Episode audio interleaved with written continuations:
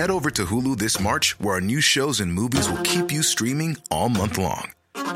Catch the acclaimed movie All of Us Strangers, starring Paul Mescal and Andrew Scott.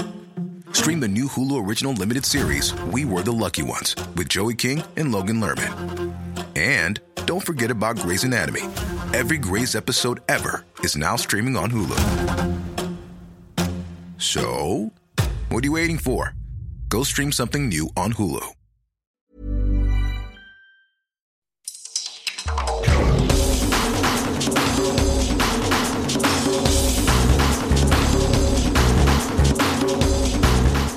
Whakalofalahiatu and welcome to the World in Sport from RNZ Pacific. I'm Vinnie Wylie.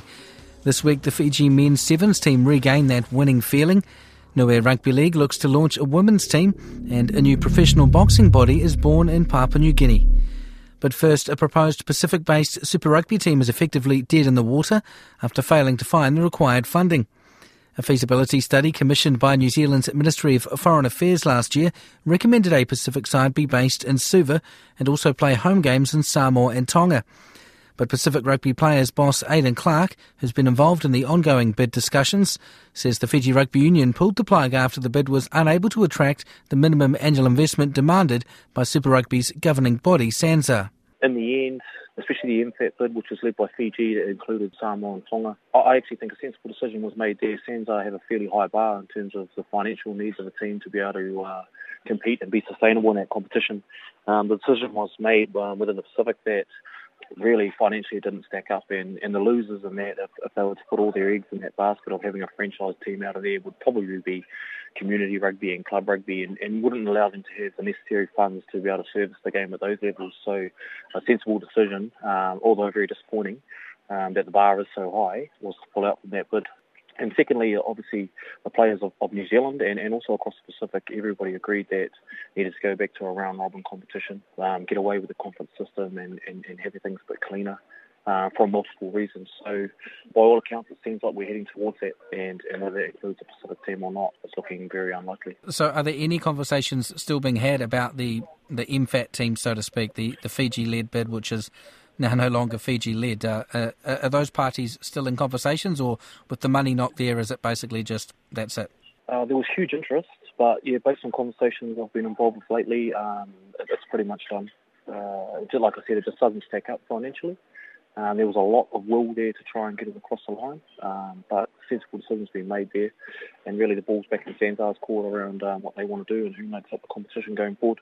You know, obviously the respective unions, Fiji, Samoa, Tonga, for example, were never going to be able to find 12 million US dollars annually themselves. Um, so, w- was it hoping for corporate support that wasn't quite there in the end? definitely that was a huge factor. Um, a considerable amount had to come from corporate support. Not to say they wouldn't have got it.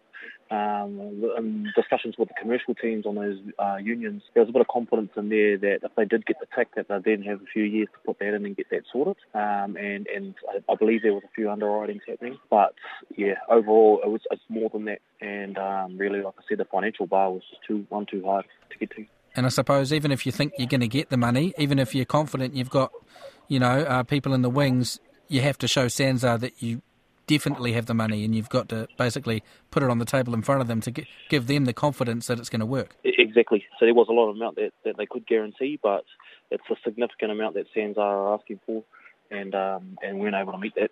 And I guess the other side of the coin is that even if money was flowing out of briefcases and pockets and bank accounts and whatever, if SANZAAR decides they don't actually want to have more teams, it possibly wouldn't have mattered anyway. Yeah, well, I've, I've seen discussions about that um, recently because obviously to make a round robin work, which from a player's perspective everybody wanted, and it really doesn't work with 15 teams.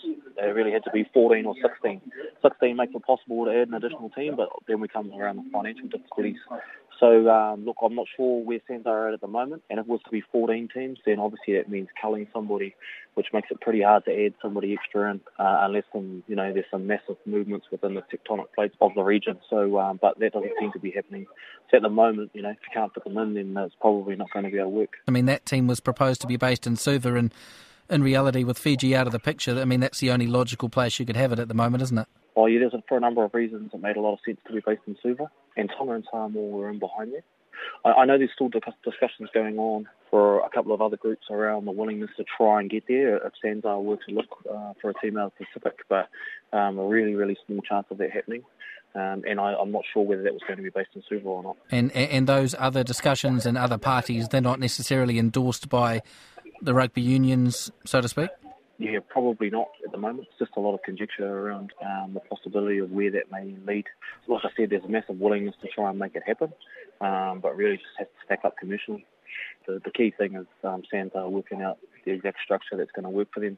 Look, going back to around robin, uh, 14 teams, uh, whether that's going to be able to uh, increase the engagement of, of the public, um, whether that's going to um, increase the appetite of the broadcasters. Uh, I think that's a, a separate debate, but um, really we just wait to see uh, exactly what that format's going to look like before um, we know exactly which teams will take part. Is it tough to sort of sit in this position, in this situation, Aidan, as an advocate obviously for Pacific rugby players to to know, to look at what the Fijian and Drua did, to look at what the Flying Fijians did uh, against France, and, and to know what Pacific teams and players bring to rugby, uh, the interest, uh, the entertainment, you know, just the ability to play the game, to know that in Super Rugby that could probably happen and, and probably would happen, but it's all the other stuff that prevents it from happening?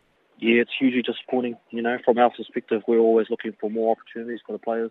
Part of our role as association is to grow opportunities, which we've done in terms of other competitions and, and helping, like you said, with the Drua and, and, and very uh, very much at the moment it's around rapid rugby. So Super Rugby being the, being the flagship uh, professional competition in this part of the world, it'd be fantastic to have a Pacific Island team in there. We all know around the contribution of Pacific Islanders in world rugby. Uh, you know, one in six players across professional competitions now is Pacific Island descent. Um, we talk about them being the entertainers of the game. We talk about, um, I think it's a lot more than that. So wouldn't it be fantastic to have a team set up in, in our flagship competition? Um, so yeah, overall, it's, it's really disappointing it can't happen. I understand um, from lots of aspects, commercially and so forth, and also um, having all the ducks in a row. But yeah, it, it is very disappointing. And uh, in, in, terms of rapid rugby, I guess that is an alternative method. We've got the Ndrua and the NRC in Australia. Uh, there's been calls for Tonga and Samoa to have teams either in Australia or New Zealand as well. But rapid rugby, uh, Andrew Forrest, plenty of cash. Uh, there's obviously a desire to do something and, and, get something underway pretty quickly. So uh, it may not be the preferred avenue for some teams, but it, it seems like uh, you know another possible step to uh, at least you know give Pacific players um, you know another chance on the global stage. Yeah, exactly.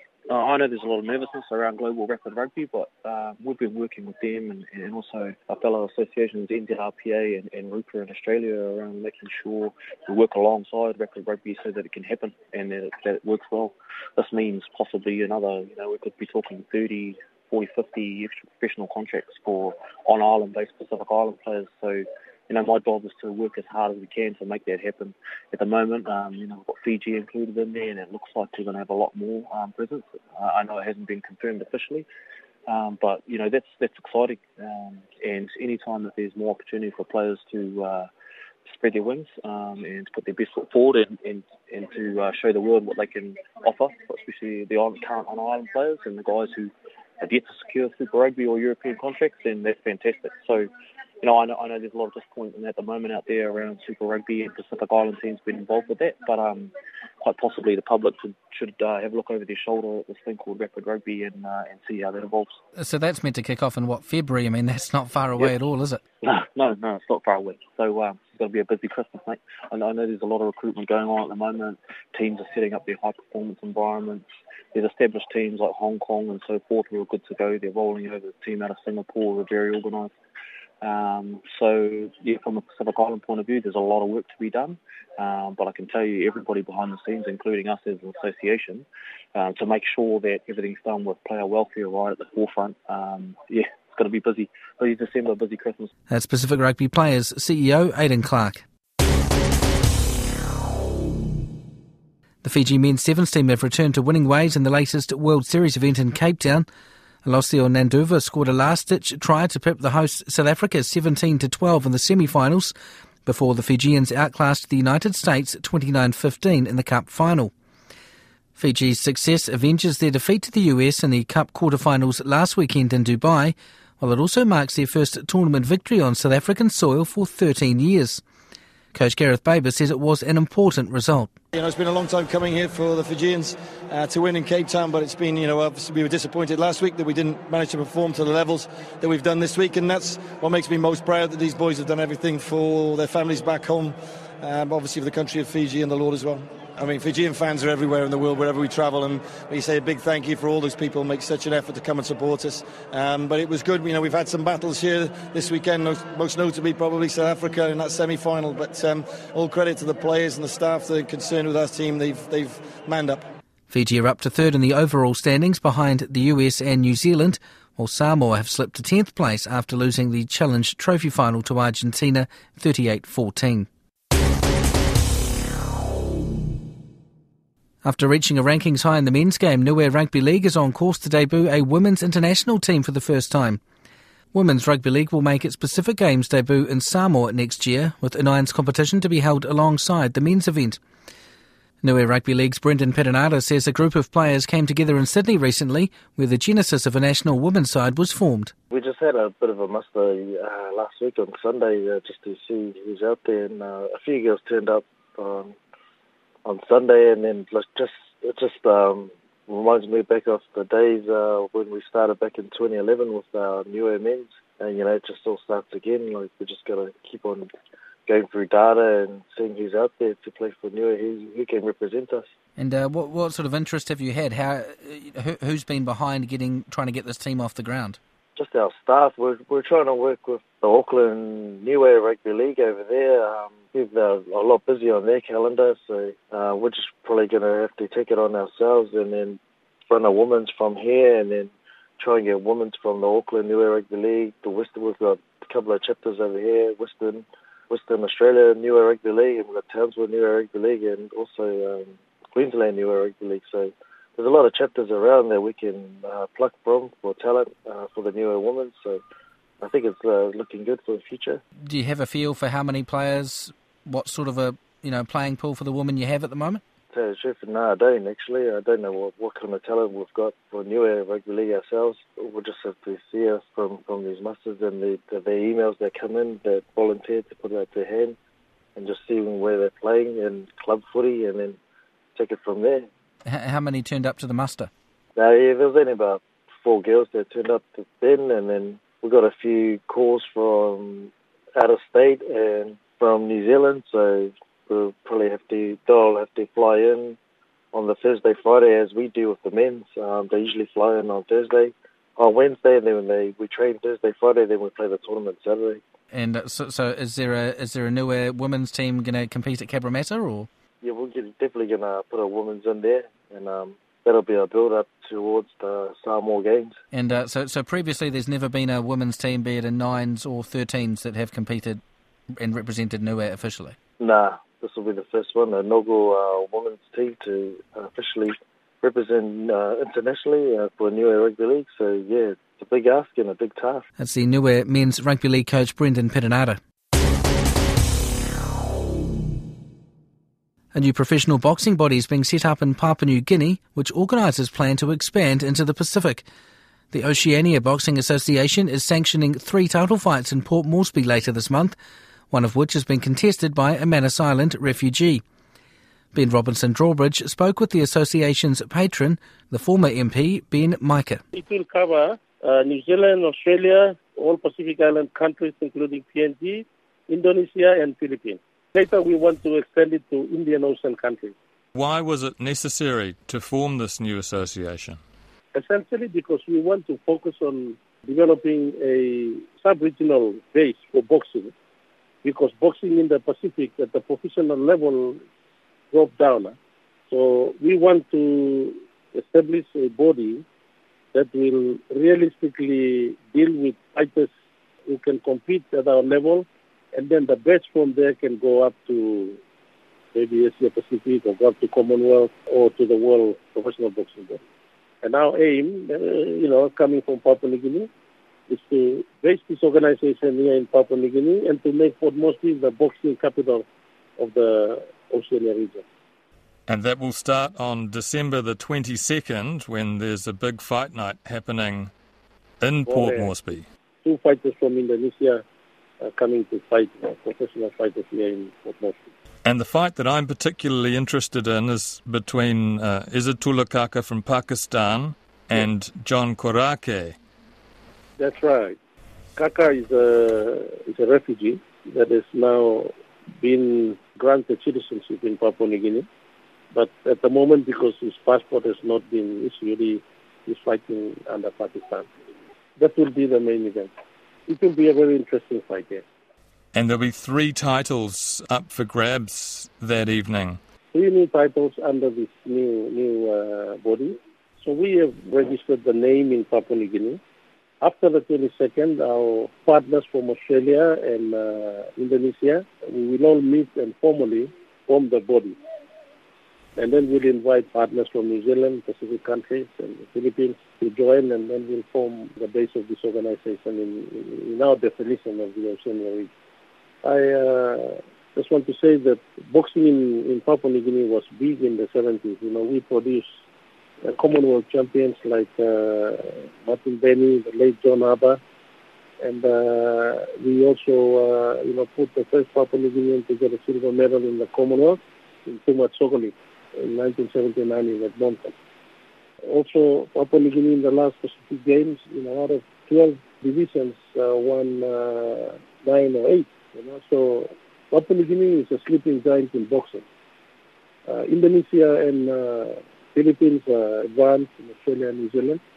Uh, and Papua New Guinea being the bridge between the Pacific and Asia can provide the opportunity to bridge fighters from this uh, Oceania region so that we can be able to produce a couple of world champions. You know, that's our aim, to create a wider avenue for young people to come through and prove their worth within the Oceania region and then on to world title fights. That's Ben Micah from the Oceania Boxing Association. And that's the World in Sport for this week from RNZ Pacific. I'm Vinnie Wylie. Thanks very much for listening.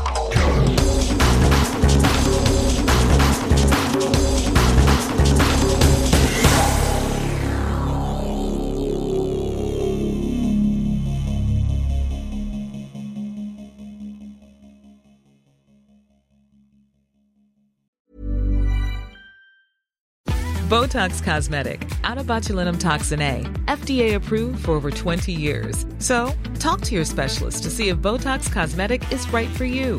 For full prescribing information, including boxed warning, visit BotoxCosmetic.com or call 877-351-0300. Remember to ask for Botox Cosmetic by name.